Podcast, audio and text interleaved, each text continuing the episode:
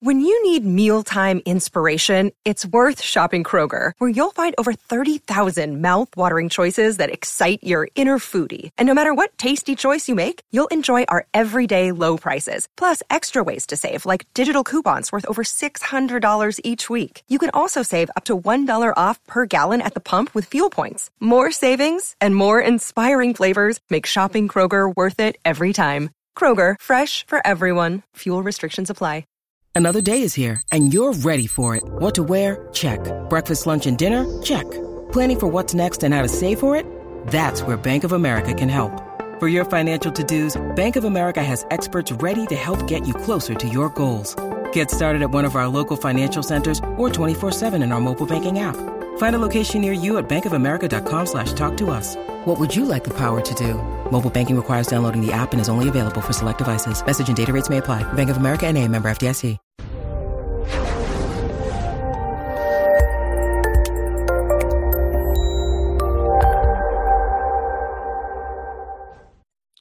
This episode was pre-recorded as part of a live continuing education webinar.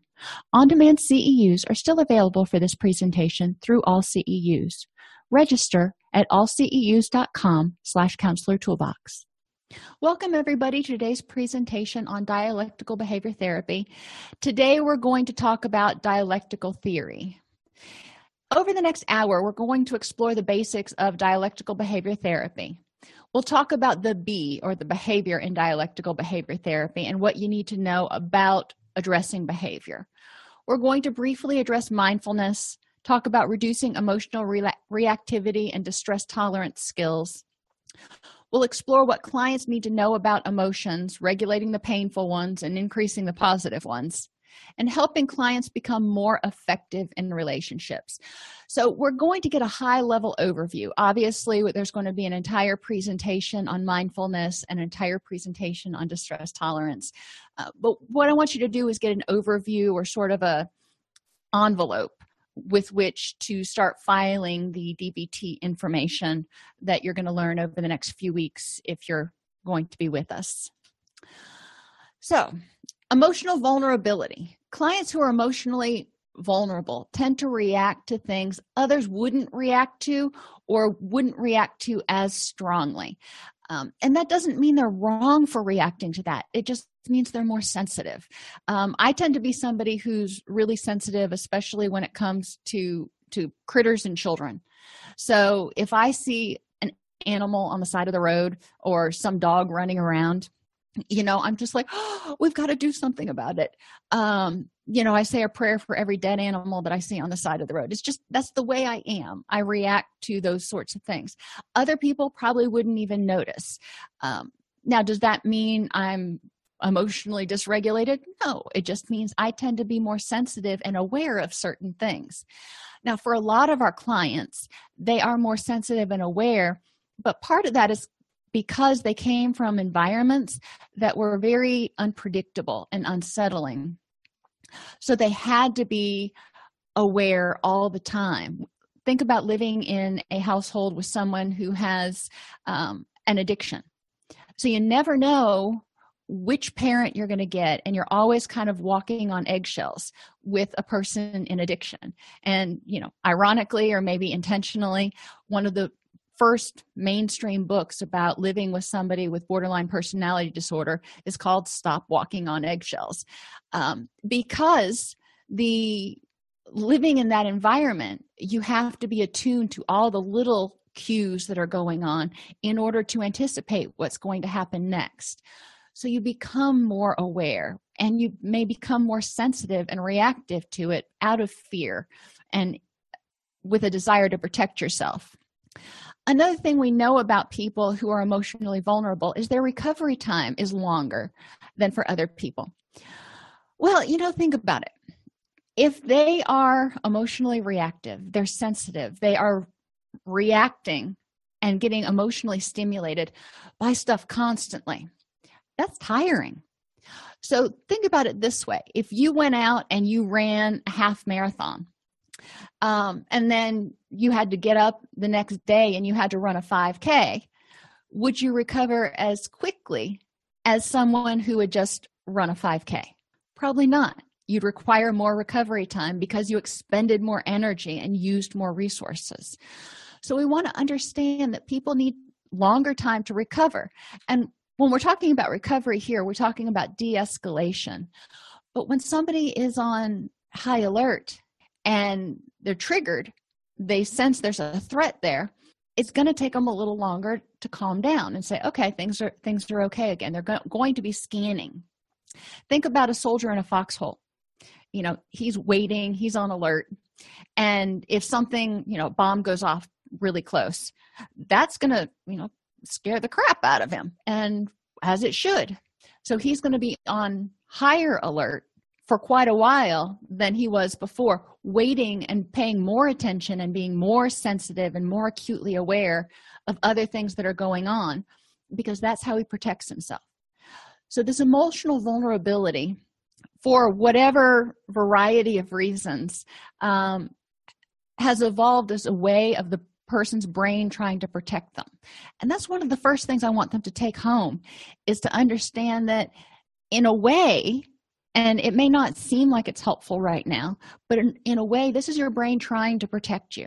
So let's figure out how we can help you tell your brain that it's not as threatening and it's not as scary so it can turn down the sensitivity and not be as stimulated and as aware and as sensitive to everything all the time as acutely sensitive People who are emotionally vulnerable have an inability to regulate emotion, partly because they have difficulty identifying and labeling their emotions. They probably grew up or may have grown up in environments that were emotionally um, invalidating. So they were told, suck it up, or you shouldn't feel that way, or I don't want to hear about that. So they didn't learn to identify it as an okay feeling but they may not have even learned to identify what it was. They just knew they were feeling out of control or upset. Well, upset can mean scared, it can mean angry, it can mean depressed. We need to figure out what it means before we can help the person regulate it. They have difficulty understanding why they feel that way. So they get upset, something happens, and they all of a sudden are just on full tilt emotional reactivity and they're like i don't know why i i get so upset when things like this happen. Okay. Helping them understand why giving them the knowledge of why they may react that way is another step in helping them to regulate emotions.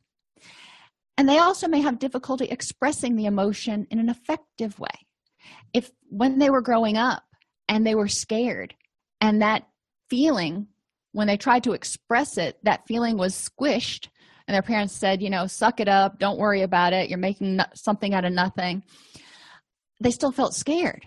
You know the, the child probably didn't feel a whole lot of comfort when they were just told that, that their feelings were wrong.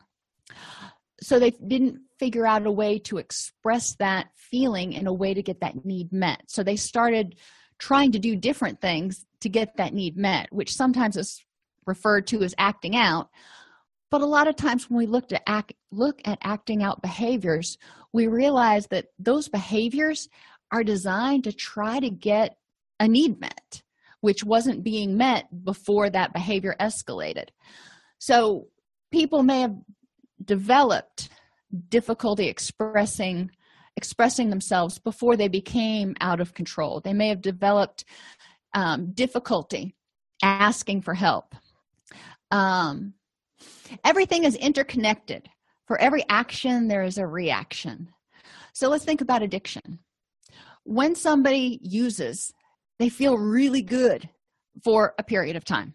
And then what happens? They feel really bad. Maybe equal and opposite, maybe, you know, imbalance to the really bad.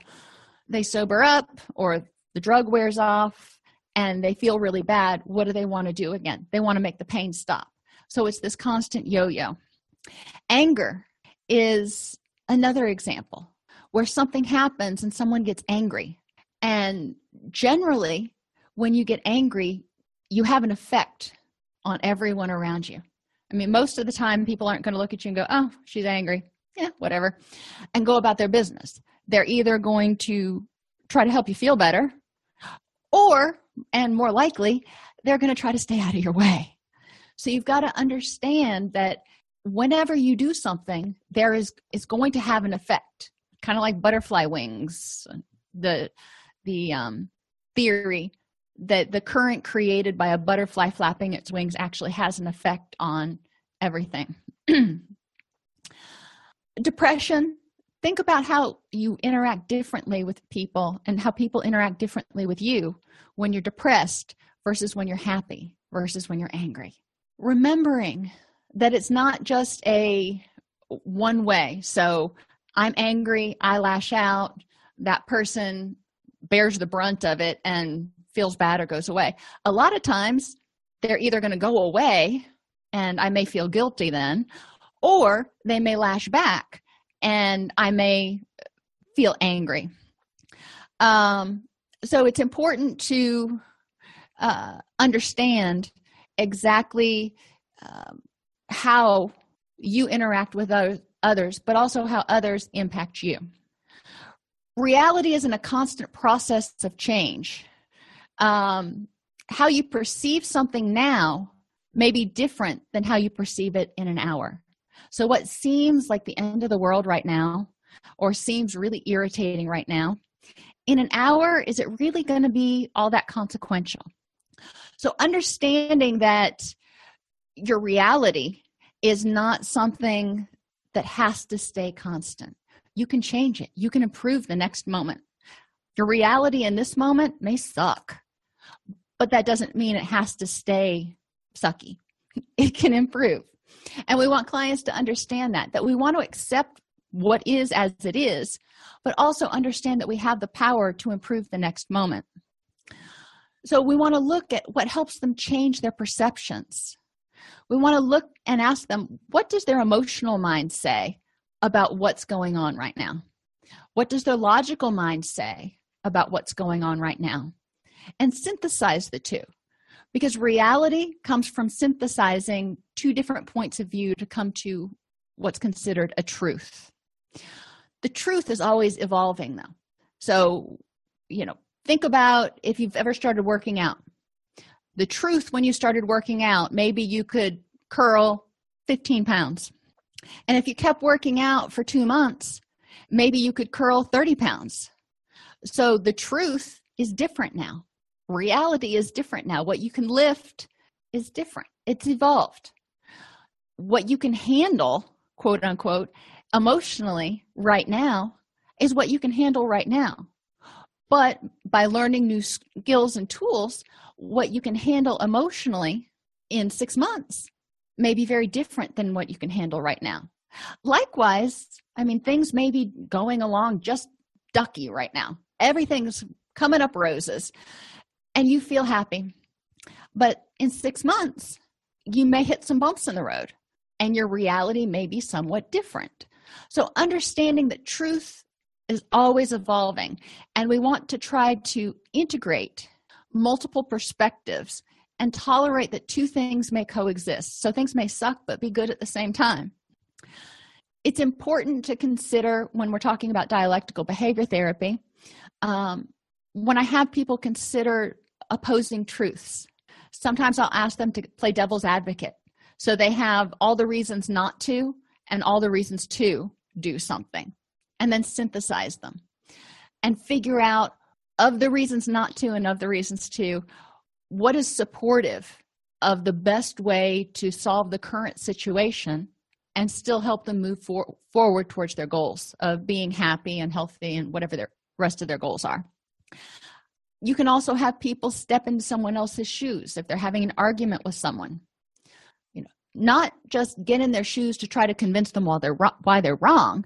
You want to get into their shoes to understand kind of their perspective and where they're coming from.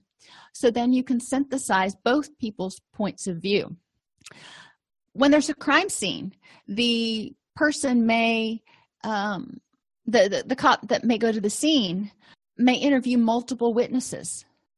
And he will probably get multiple different accounts of what happened. Does that mean somebody's lying? No. That means everybody has a different truth. Everybody noticed different things and everybody interpreted things slightly differently. So it's up to the criminal justice system to synthesize all of those points of view.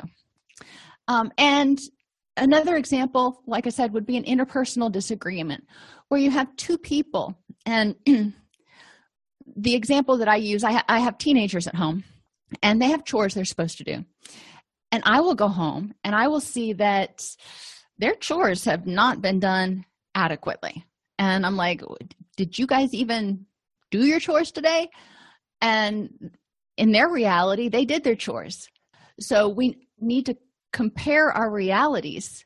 And is it possible that they could have done their chores and still have it look like they didn't do their chores? And combining those two, realizing that two things may coexist, is yeah, they did their chores to what they considered completion, not to what I considered completion. So we needed to discuss what the combined reality is of what it needs to look like for their chores to be done in my reality.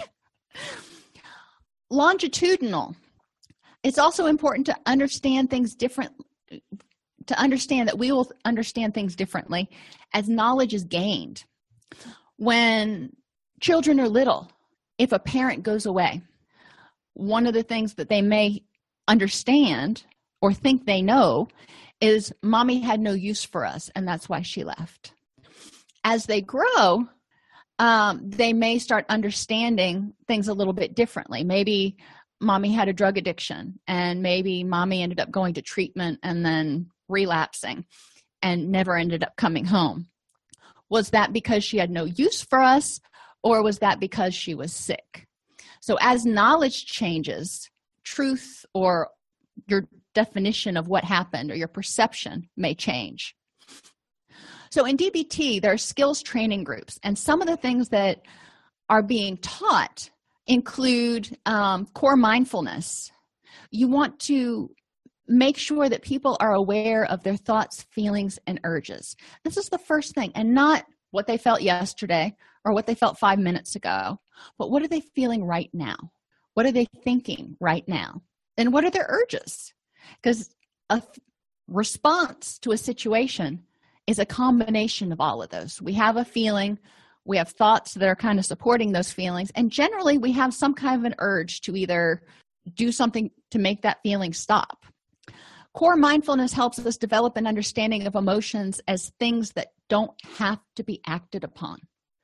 So as people become more mindful they start to understand that i can have an emotion and it can hurt but i can tolerate it. Emotions aren't scary and i can change the next moment. I don't have to immediately react to try to make this unpleasantness go away. I can tolerate it step back evaluate my options and choose the best course of action the next type of skills that people will learn are interpersonal effectiveness to help them develop assertiveness skills and identify the goals of relationships and skills activities needed to achieve those goals. So, interpersonal effectiveness is huge because our relationships are some of our greatest buffers against stress. If people are not able to communicate their thoughts, feelings, needs, and urges effectively, they can't get support. And worse yet, they may alienate their supports by coming off the wrong way or seeming um, aggressive or angry at other people. So, interpersonal effectiveness helps people figure out how to effectively communicate their needs and wants in situations not only when they're just calm in order to prevent emotional upset, but also in situations when they are experiencing emotional distress and they're trying to get help or they're trying to create a solution. Emotion regulation skills help people label and effectively communicate their feeling states. So, you know, label them, communicate them, and nurture those supportive relationships. It helps people understand the function of their emotions and why we don't want to eliminate them. Emotions are there for a reason. Anger and fear tell you to fight or flee because there's a threat. Depression results when you feel sadness because something important to you is gone for some, reason. And happiness tells you that was good. Do that again. Uh, but all four categories, if you will, of emotions are designed to prompt us to do something or to take some sort of an action. We don't want to eliminate that. What we want to eliminate is our dysfunctional way of continuing to deal with feelings and get stuck in feelings. So, we want to find helpful ways of improving the next moment and moving, addressing whatever's causing that feeling in a way that helps us move towards our ultimate goals. Distress tolerance skills are one of the first skills that I teach my clients because it helps them realize that when they feel a feeling, there are things they can do other than choosing behaviors that would be self er, self injurious or harmful which in many cases um, clients i'm working with are are in early recovery from addiction. So the key is or the goal is to help them develop alternate skills so they can stop before they immediately turn to their drug or addiction of choice tolerate the distress and then make a more informed choice about what the next step is that they want to take. Dialectical behavior therapy assumes that clients are doing their best. Clients don't generally get up and say, you know what, I want to be happy, but I think I'm going to half ass it today. They don't. They get up in the morning and they go, they may go, I want to feel happy, but I don't know if I can. That's whole a whole world different than I'm not going to try. If clients aren't trying, it means they don't feel like what they're doing is effective. They're starting to feel disempowered and helpless. So, clients are doing their best, they're trying, they want to get better. Nobody wants to be in pain. They need to work harder and smarter and be more motivated. And, you know, I, I don't know that I agree with the harder part because some of my clients work really, really hard. Um, but that's part of DBT assumptions. But they do need to work smarter because sometimes they're trying to um, address things with tools that aren't super effective. It's kind of like trying to take a um, Phillips head screw out of the wall with a butter knife. It may work eventually, but it's going to take a whole lot longer than if you actually had a Phillips head screwdriver. I've done both. when they are using ineffective or less than effective intervention tools, they're not going to feel empowered. When you don't feel empowered, you don't feel motivated because it's like, well, what's the point? When I try to do this, it doesn't get any better. So, we want to help them see that when they use these new tools, when they start working smarter, it will be more effective. That will help keep them motivated. It is true, though, that even if clients didn't create their problems, they have to fix them. They may have grown up in a dysfunctional environment. They may have had all kinds of unfortunate things happen to them. And that's true. But it's up to them to figure out where they're going to go from here. If they want to be happy, they need to figure out how they're going to dig themselves out of the trench that they're in right now. So even if they weren't the ones who created the trench, they got to figure out how to escape from it. Clients need to learn to act skillfully in every area of their life, remembering that vulnerabilities go back to not taking care of mind and body, go back to chronic stress, um, go back to lack of support. So, if clients are stressed in multiple areas of life, they're also probably experiencing emotional dysregulation in multiple areas of their life. So we need to help them learn how to communicate effectively and set boundaries and take care of themselves and work towards their goals in every area of their life, not just maybe their relationship or being happy. Well, living in isolation on an island out in the Pacific, you could probably be happy. But unfortunately, when you're living wherever you're living, which is probably not there, you've also got to deal with work and family and extended family and neighbors and whatever else. So they need to be able to apply all those skills so they can still main, be happy, even if they've got other influences coming in. And it's also important, or finally, it's important to remember that clients cannot fail in therapy. Failure is a learning opportunity if a client starts to backslide, and I don't even like the word relapse because that has so many negative connotations with it. if a client starts to backslide or lose motivation, then I want to look at it and I want to say, why? What can we learn from this? Why is the motivation waning? Why is the old behavior becoming more rewarding than these new tools? What do we need to change in order to individualize treatment for this particular client? So it's not about failure, it's about learning. Treatment priorities in dialectical behavior therapy start out with suicidal or self harming behaviors which in there I include uncontrolled uh, substance use, especially, well, any uncontrolled substance use. I consider a self harming behavior because it is easy to overdose and it is really hard to move forward in the process if they are constantly imbalancing their neurochemicals. Um, so, suicidal behaviors first, obviously, um, self harming behaviors come in a close second if not tied with first. Then we want to move down to behaviors that interfere with therapy. So let's start out with client behaviors that interfere with therapy, like not showing up or showing up late or showing up and trying to divert the therapy session every which way instead of staying on task. So we want to address those and figure out what's the motivation behind it and how can we address that remembering that behaviors are often self protective, they're serving a purpose. So we need to look at what is the purpose of those behaviors and how can we address them. Now, clinicians' behaviors that interfere with therapy.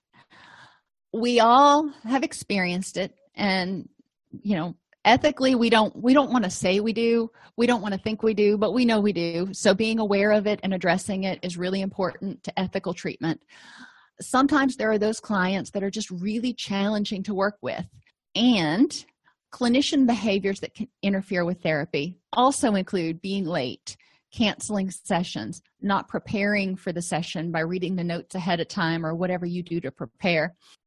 All of those things can interfere with therapy because it may make the client feel like they're not important. It may make the client feel that they're again being invalidated. So we want to consider what behaviors we have um, and in session paying attention to a client paying attention and being mindful of our own behaviors any judgmental thoughts that come through. We want to model dbt as well as teach dbt address suicidal or self-harm ideation and misery. Clients may not be engaging in the behavior but they still may think about it. They may have days where they wish they were dead. They may have a lot of days where they really romanticize using again. So we want to talk about these behaviors and start addressing them. Move on to maintaining treatment gains. I mean, once you've come past and you've reduced the ideation, you've got them where they're coming to therapy and um, participating and actively making progress, and the suicidal and self harming behaviors are pretty much non existent anymore. They've made huge gains. So let's work on maintaining those. Let's let them have a plateau and kind of solidify the gains that they've gotten as we start to move towards working on other goals they have identified. So, in stage one of treatment, people attain basic capacities. They identify behaviors that pose a direct threat to the client or others' safety. Um, we want to know if there's anything we need to do in terms of a safety plan or safety monitoring. Um, monitor the frequency, intensity of and intensity of any self-harm behaviors or suicidal behaviors using a behavior tracking form. And you want to start addressing any of these behaviors. Obviously, you're going to take more active and immediate action with suicidal or self harming behaviors than ideation making sure that you're tracking how often these happen because you want to see a decrease in the frequency and intensity not only of the behaviors but of the thoughts about the behaviors. In stage two you start focusing on reducing traumatic stress. We'll start addressing negative relationship experiences as they relate to emotional dysregulation. When they grew up they were in invalidating environments. They didn't feel like they got the support they needed from the people who are supposed to be there unconditionally, their parents and their caregivers. Um, so you may want to start addressing those experiences and how those relate to the person's inability to regulate their own emotions and the person's emotional sensitivity remember how we talked about if you if they grew up in a situation where there was addiction or domestic violence or uncontrolled mental health issues this environment may have been very chaotic so it's important for them to start understanding how all of that has created the situation where they are right now and how their emotional dysregulation is somewhat predictable because they weren't taught the skills, they weren't given the support they needed. And this is also where we start addressing interpersonal skills. Okay, so let's start teaching those skills and start helping you reach out and ask for help from people who can be supportive because it's possible those caregivers weren't even able to be supportive at that time. And then in stage three, the clients start working on increasing self respect and achieving individual goals. So they're no longer having ideation about self harm. Their life has become at least tolerable, um, where they're not feeling so much emotional distress they don't know if they can go on. Then you move to addressing traumatic stress, which goes a long way to um, addressing emotional reactivity, helping them develop interpersonal skills help helping them develop skills and tools to tolerate distress and change the moment solve problems. And then in stage three then they're working on looking back and going hey look how far i've come and look at all the good things about me and let's see how far i can go from here. So that b in dbt benefits positive and negative reinforcement. So it's important when we look at the behaviors, whatever behaviors we're looking at, whether they're behaviors we want to eliminate or behaviors we want to add, they're being maintained. So behaviors are being maintained by reinforcement. Positive reinforcement means it brings them something rewarding, such as attention. Negative reinforcement means it takes away something unpleasant, like having to go to school or do chores. Um, so there's something maintaining the behavior and we need to figure out what that is punishment is also both positive and negative so punishment positive punishment is adding something unpleasant such as having to write 500 times i will not hit my sister um, and negative punishment is taking away something such as putting someone in timeout or taking away a privilege in order to increase a behavior, we need to increase the reinforcers. Um, ideally, we do that. Punishment eliminates the behavior, but they've got to have some kind of behavior to put in its place. So if you just punish a behavior, then you're just left with somebody who goes, and that's what happened to the children leading up to this, which probably created more emotional dysregulation because every time they asked for help, every time they became dysregulated, that was punished. They were told that they were being silly or they shouldn't feel that way, but they weren't told what to do about it. So they were just left with these emotions, not knowing what to do. Consequences of behavior can be negative, harmful, unpleasant, positive, self explanatory, or neutral. You know, when I pay my bills, it's not really a positive or a negative experience. I mean, I'm avoiding the punishment of getting my lights turned off, and I have the benefit of keeping my lights turned on, but it's not really, it's not a woohoo moment. It's just, I did what I had to do. So, not all behaviors are going to have rewarding consequences. When we apply reinforcement, we want to make sure that we provide intermittent reinforcement. And what that means is you want to make sure the person can't count on the reinforcement always being there. So instead of every single time they do something right, they get lavished with praise. Then you're going to back it down so it's randomly, you know, maybe every third time, maybe every fifth time. Um, and this helps the person keep doing the behavior at a steady state. So, intermittent reinforcement produces a longer lasting, more effective behavior change. Um, you can start out with consistent reinforcement, like every time somebody does something, but then you're going to start backing it off a little bit. And then modeling. If you want clients to behave a certain way when they feel a certain way, if you want clients to practice mindfulness, you need to model that. They learn more from what you do than what you tell them to do, just like your kids, unfortunately. Um, so make sure that you're practicing what you preach, you're modeling this. And if you're having a frustrating moment, maybe you had a something happen right before session and you walk into session and you're still kind of flustered perfect time to model and walk through dbt with the client to help them see how you're using those skills. I mean you don't have to get into the nitty gritty but you can say i you know i had a very unpleasant conversation um, that upset me. So i am you know taking a step back. This is this is stress tolerance skill i'm using and i'm trying to improve the next moment so i can be here and present for you which is my ultimate goal right now.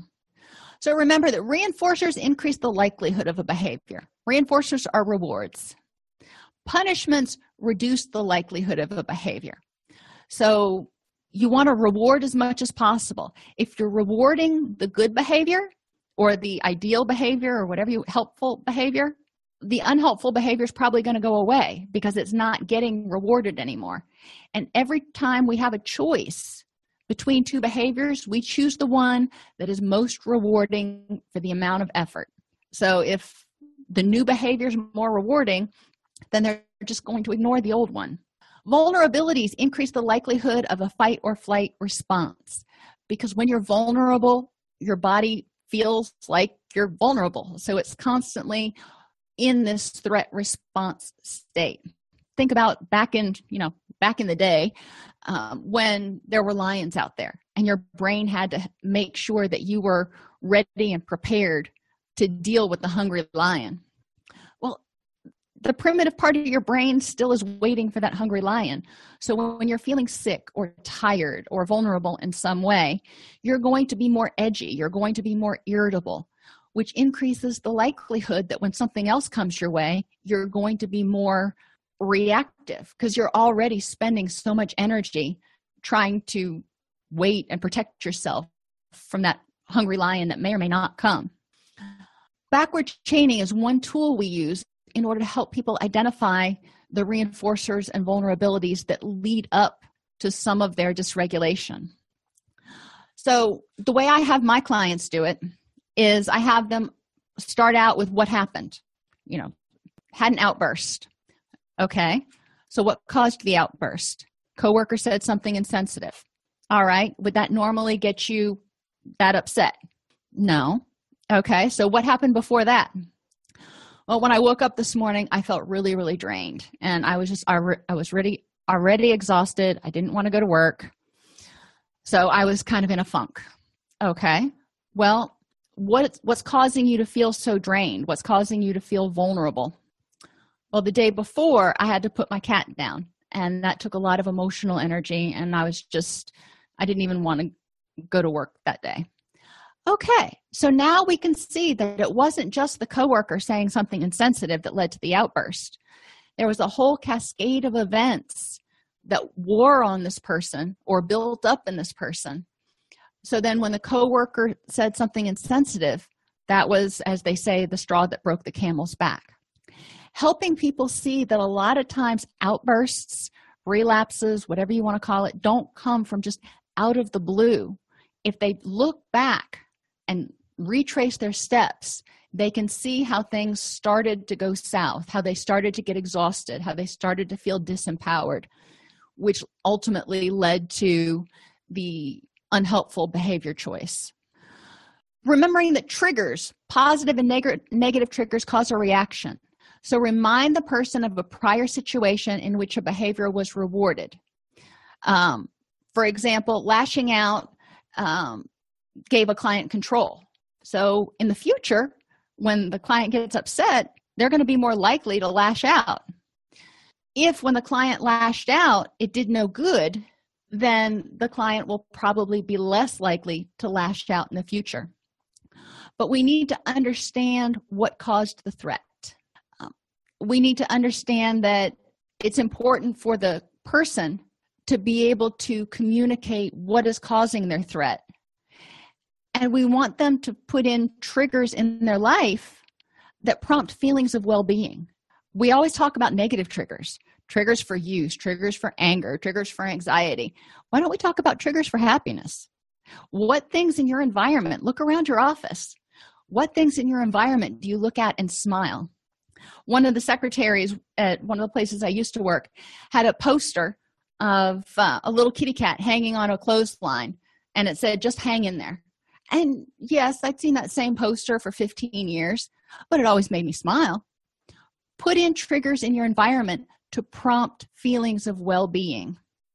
When somebody gets angry it's important to help them shape their behaviors rewarding successive approximations. So for example if they get angry the first step is you know we're not going to expect them to never get angry again. Anger is a normal feeling we're not going to expect them to you know not get really angry but we don't want them to throw things anymore or be physically aggressive. So the first step is not throwing things or being physically aggressive. They can yell they can you know walk around they can stomp their feet. But if they can get a little bit better and not be physically aggressive that is a step in the right direction and we want to reward that.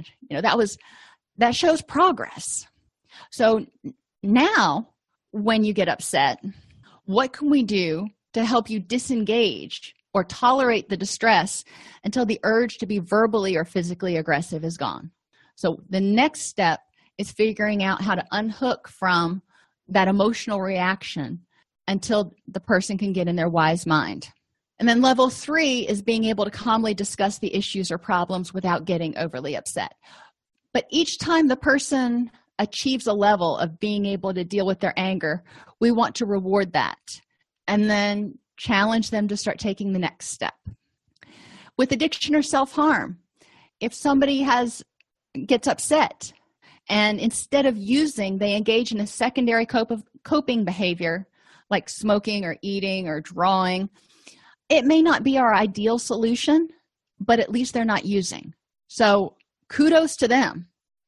Once they get the hang of doing that instead of using, then we want to take it to the next level and say, okay, when you get upset, what can you do to remind yourself to take a mindfulness minute to evaluate the situation, then choose a behavior consistent with your goals instead of just going to another behavior to avoid the feeling?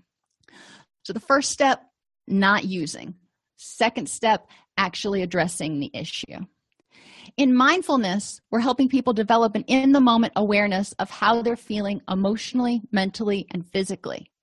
We'll help them explore the interconnectedness of their thoughts, feelings, and physical sensations so they understand that distressful thoughts are going to lead to distressed emotions, which is going to lead to physical distress, headaches, muscle tension, belly aches. Um, but it goes the other way too. Happy thoughts lead to happy emotions and tend to alleviate a fair amount of pain and somatic stress. Part of doing this, we can help them become aware of the emotional wave, understanding that feelings come in and feelings will go out. They will peak and then they will start to recede. So, helping them identify where they are on the wave. So, if they're angry, they can know that they're either almost at the top and they're on the way down or they can know that yeah i'm feeling a lot better than i did 30 minutes ago so this feeling will be gone pretty soon. Helps them start tolerating distress and become more mindful of where they are in terms of ability to think in their wise mind versus their emotional mind. So reducing emotional reactivity please is the acronym. P and l treat physical illness. Make sure they're eating a nutritious diet. Avoid mood and mind altering drugs, get adequate quality sleep, and try to get some exercise. It doesn't mean going out and running a marathon, it means getting off the couch and moving as much as you are physically capable of doing. we want to help people build positive experiences. Again you can't be miserable and happy at the same time. So encourage them to actually intentionally engage in positive experiences every day encourage them to start becoming mindful of their current emotion so they can intercept it before it becomes a big deal. You know, if they're blue they can start doing something to feel better before they're clinically depressed. Distress tolerance. The acronym here is accepts and this is one that i use with my clients a lot. When they have an unpleasant feeling sometimes they just need to let that feeling pass for a few minutes while that wave is coming in and out they can do hobbies watch a video or go for a walk. They can contribute by doing some kind of volunteer work. They can compare themselves to people that are coping the same or less well than them. They can distract themselves with opposite emotions such as reading a funny book or listening to a comedian. They can actively push away distressing situations by leaving it mentally for a while. They could just check out go i'm not going to pay attention to that for right now. They can think about something else. They can do a puzzle read a book um, start writing a story whatever it is that can occupy their mind. And they can distract with intense sensations. One of the common things we talk about in dbt is ice holding two pieces of ice in your hand. You're not going to think about much else after two or three minutes except for when can i put this ice down? Because it is uncomfortable but you're not thinking about the emotional distress. So sometimes it's helpful just to help people distract from what's going on up here for a few minutes. Clients need to know that it's important to increase positive emotions because when there's positive the negative is going to go away. In addition to decreasing the negative if you just decrease the negative then again you're left with not much so what are you going to replace negative emotions with? What are you going to replace unpleasant emotions with? If you're not angry what are you? Encourage them to keep a running journal of things that make them happy and positive things that they can do. Interpersonal effectiveness. We want to help people become assertive be able to state their needs and wants. We want to help them tolerate distress instead of automatically having to act on their urges. Help them identify and communicate their emotions assertively uh, so they can get support from other people. Help them understand their own needs because then they're going to be able to better plan their day and prevent additional vulnerabilities. If they're already feeling vulnerable, they don't want to put themselves into a situation that they know is going to cause them emotional turmoil and explore situations with them using dialectical theory. We talked about reality is ever changing, and the truth is involved by synthesizing multiple points of view. So, helping them walk that middle path. Dear Man helps people get what they want and need, and this is interpersonal effectiveness skills. Helps them describe their situation, express why this is an issue, and how they feel about it what what's going on with them helps them assert what they need by sharing clearly what they feel and asking directly for what they want and need instead of just hoping somebody guesses. Reinforce their position by offering a win-win outcome. For example it would help me to not get nearly as upset when you're late if you would call ahead and let me know that you're running behind. That creates a win-win. Mindful focus on what we're requesting not just kind of be all over the place and go well if you knew um, if you were paying any attention to what was going on you would know what would make me happy. No. Be mindful of what is it that you need and communicate it and stay focused on that. Not go off on six different tangents or a litany of done me wrongs appear confident and negotiate because you're not always going to get your way.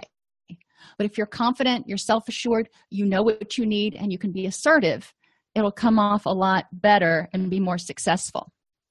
DBT is a great tool to help clients become more aware of their emotions. Identify the thoughts, feelings, and urges associated with their emotions in order to figure out the next best step to help them meet their ultimate goal of being happy and healthy. It helps them develop a greater sense of awareness regarding the whys of emotions. Why am I angry? Why am I anxious? Why do I react this way? it helps them develop a self awareness regarding their own vulnerabilities, which are those things that make them more likely to be emotionally reactive or sensitive. I tend to be a lot more emotionally reactive when I'm sleep deprived. Not everybody is, but I know that's a big vulnerability for me. And it provides a framework for teaching skills groups that benefit an array of clients with difficulty with emotionality. So it's not just people with BPD, it's not just people with addictions, it's anybody who has difficulty managing their emotions, depression, anger, or anxiety. DBT skills groups can help them become more effective at reducing their reactivity and improving their ability to deal with those feelings. As I said, DBT Made Simple is one of the go to guides for um, just getting a general overview of DBT, but there are a lot of other um, books out there. Marsha Linehan is the one who founded or created DBT. Her books are published through Guilford Press, and you can find those on Amazon. Okay, are there any questions? If you enjoy this podcast, please like and subscribe either in your podcast player or on YouTube. You can attend and participate in our live webinars with Dr. Snipes by subscribing at allceus.com slash counselor toolbox. This episode has been brought to you in part by allceus.com, providing 24-7 multimedia continuing education and pre-certification training to counselors, therapists, and nurses since 2006. Use coupon code Counselor Toolbox to get a 20% discount off your order this month.